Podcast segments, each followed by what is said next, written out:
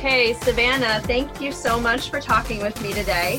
Uh, you are somebody that has come alongside our organization and the work we're trying to start since the very beginning, starting with a simple message on Instagram, uh, which I appreciated so much because you yourself are a foster parent and you fully understand the challenges and the support needed within this role. And so we're so thankful to have you join us. If you could start off with telling everybody a little bit about you and your family and just a little bit of background. Thank you so much for having me. We uh, live about an hour or so south of Houston, and I'm married to my husband, Jacob. We have four children. Kevin, um, who's our oldest, he is almost six, and he's been adopted for about a year now. And then we have Aaron, who's four, and he's still in foster care, but we are getting moved this month to the adoption unit for him. So hopefully, we'll be able to adopt him by the end of the year. And then we have his half sister, Julia, who just turned three. And we're just waiting any day now on an adoption date for her. So hopefully next month she'll be adopted.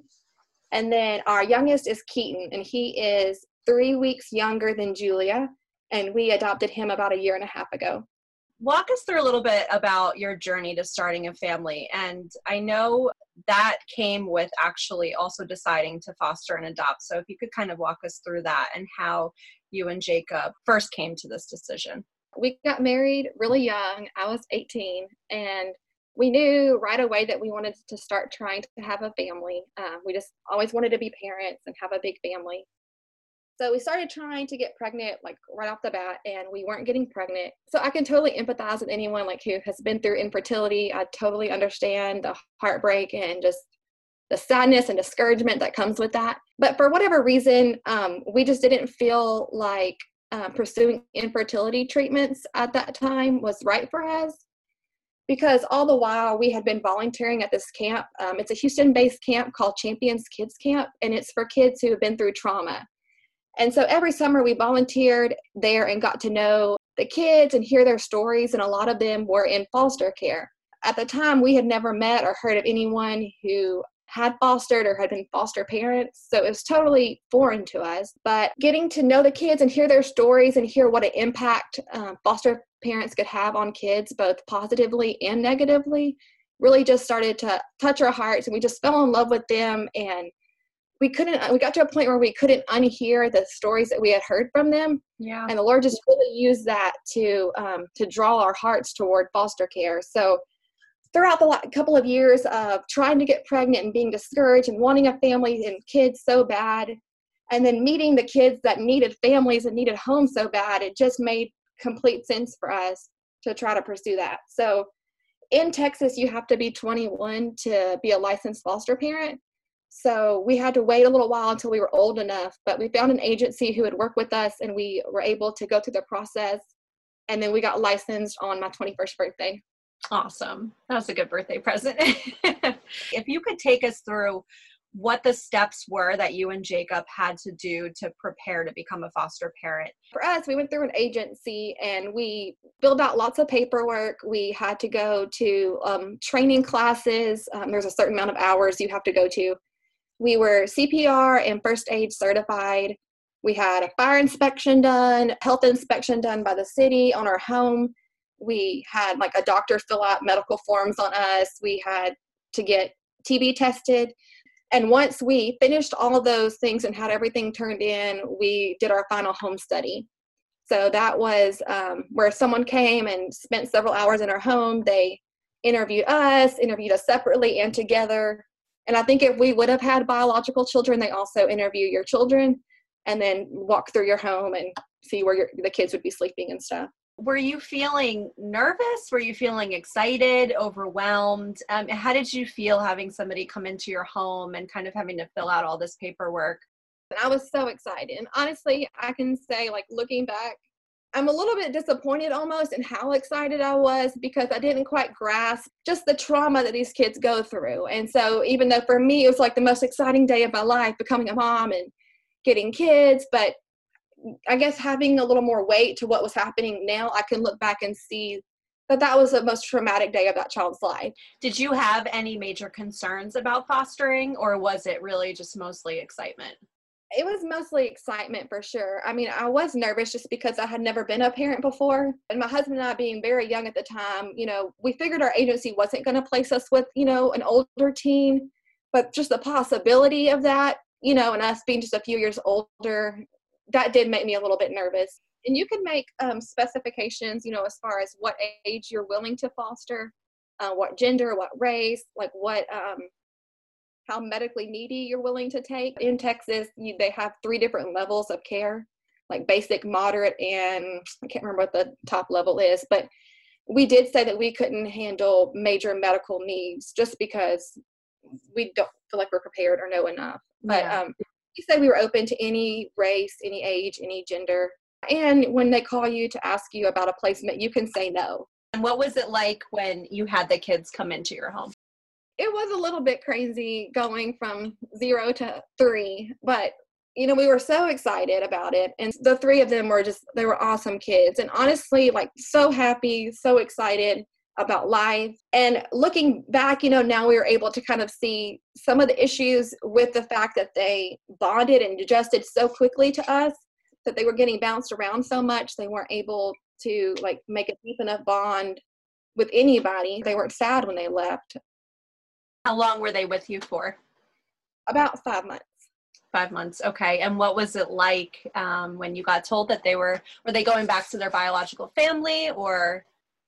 Yeah, they um, ended up going back to grandparents. My husband and I were actually out of town for a couple of days out of state for a work trip. And we got a call from our caseworkers saying, pack up their bags and they were leaving the next morning. And so, because we were so new to it, I did not know how to keep up with their court hearings or their, like, what was happening legally.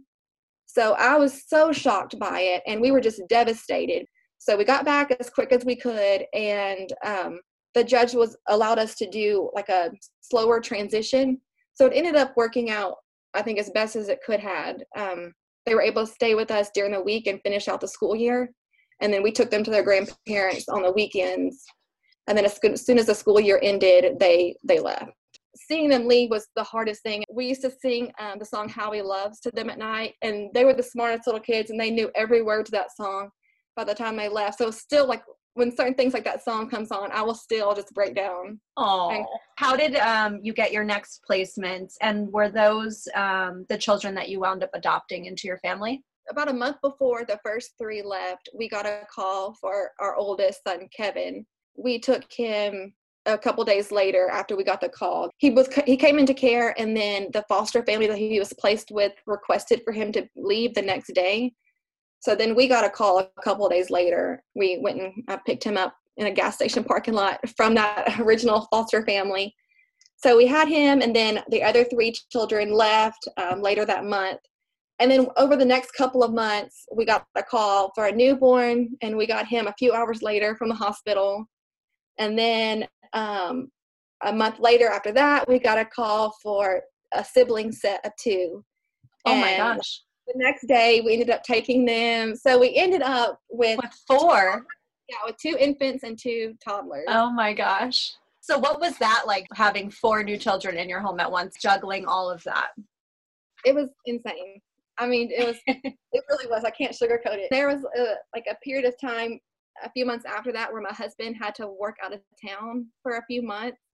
So it was actually, you know, a few months that I was totally flying solo. And I've never really been a person to deal with anxiety, but looking back, like I had so much anxiety and just fear just because not only was I taking care of, you know, two infants and two toddlers and just the craziness of just trying to find a routine in that, but whenever kids first come into care especially they have so many appointments and things they mm-hmm. have to mm-hmm. go to and then all their different biological parent visits. And because they weren't all siblings they didn't have the same caseworkers. So that's like three or four different caseworkers and visit schedules and then therapies. So just the going you know if we were home i could stay home 24 7 i could probably take a, a billion kids but it's not just staying home it's having to juggle all their appointments and things. So, can you tell us anything about your little one's past? Um, is there anything that you're able to kind of share about some of the general details of what they've walked through and um, some of the challenges that you guys experienced in getting them acclimated into your home and into your family? And how have you kind of seen um, those things manifest into their behavior? I guess we were talking about kevin my oldest. When we got him like I'll, he was almost three and he was completely nonverbal and he was the one that i met the lady in the parking lot and i will never forget just how scared and just terrified he was he had this little Christmas tree blanket that he drug around our house for months after that. And anyways, she handed him to me. He was curled up in that blanket and just so terrified. You know, he's been a couple of days now that he was taken from everything he knew and being passed around from one stranger to the next. Um, I immediately like took him over to Target to try to buy him a car seat, you know, and I was trying to cheer him up. And he attached to my husband a lot quicker, I think, thankfully and we still had the other three at home which was a good distraction for him to be able to mm-hmm. play with other kids because when i first got him home that day he went and hid under our front porch and just made like animal noises and hisses like hissing at us and he hit around a lot. I mean there was a lot of stuff that we just didn't know if it was because he was scared or something like we you're really not told hardly anything about what happens before you get them.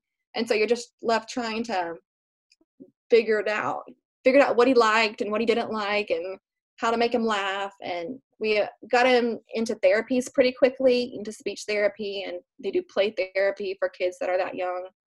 So i guess long story short you know three years later he's now almost six and you just would not believe that he's the same kid that he was then.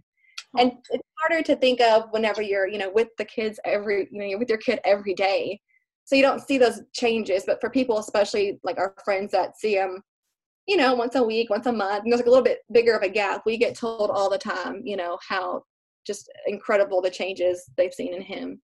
So he's i mean still deals with some stuff you know but for the most part a totally normal six year old he you know he's still affected by things in his past and he remembers a, a lot and asks us questions a lot about things that have happened but um but he's doing so so well what about your other ones? For the two babies, you know, they were young. I mean, there of course there's stuff that we were dealing with just from like drugs in utero. You know, you deal with some of that.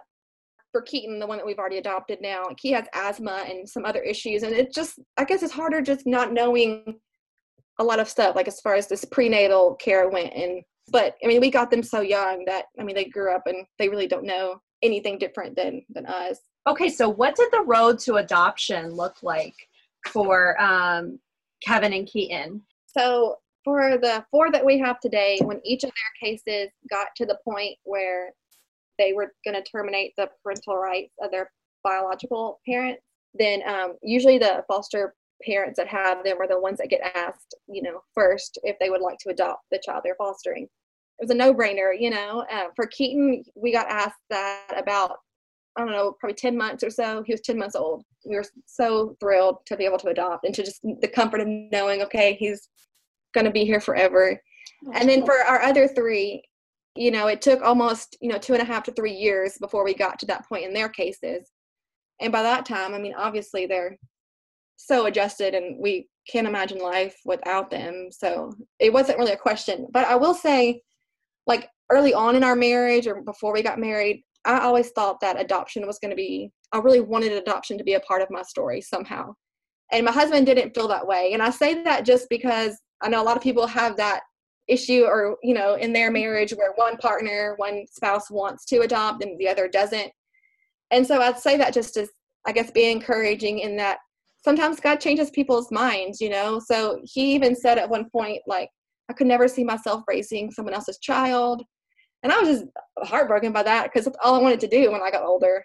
Um, but just getting to meet, like I said, to meet the kids at that camp that we were at, and just putting names to faces, and you know, hearing the stories, the Lord just worked on his heart. So by the time we got to that point in all of our kids' cases, we absolutely didn't, without question, wanted to adopt. Do you guys see yourself fostering any more children, or do you think that your family um, is complete? we definitely want to stay involved. We're gonna take a break for a while. Like we definitely want to see what it's like just to go on vacation when we want and those type of things. But um, no, I definitely want to continue fostering. That's sure. so awesome. That's amazing. Have you ever described foster care um, to your children? Have you ever had that conversation yet, or are they still a little bit too young? They're a little bit too young. I think the great thing is, like I said, when we first got started, we had never met a soul who had fostered before. And while we were in a, um, the training process, we met several um, good who are good friends of ours now. We met several friends who were going through the process too. So it um and we've had some friends who have gotten involved since we got involved and have already adopted and are already out of it. Like it's been great. And so they our kids see a lot of their friends are in the same situation they're in.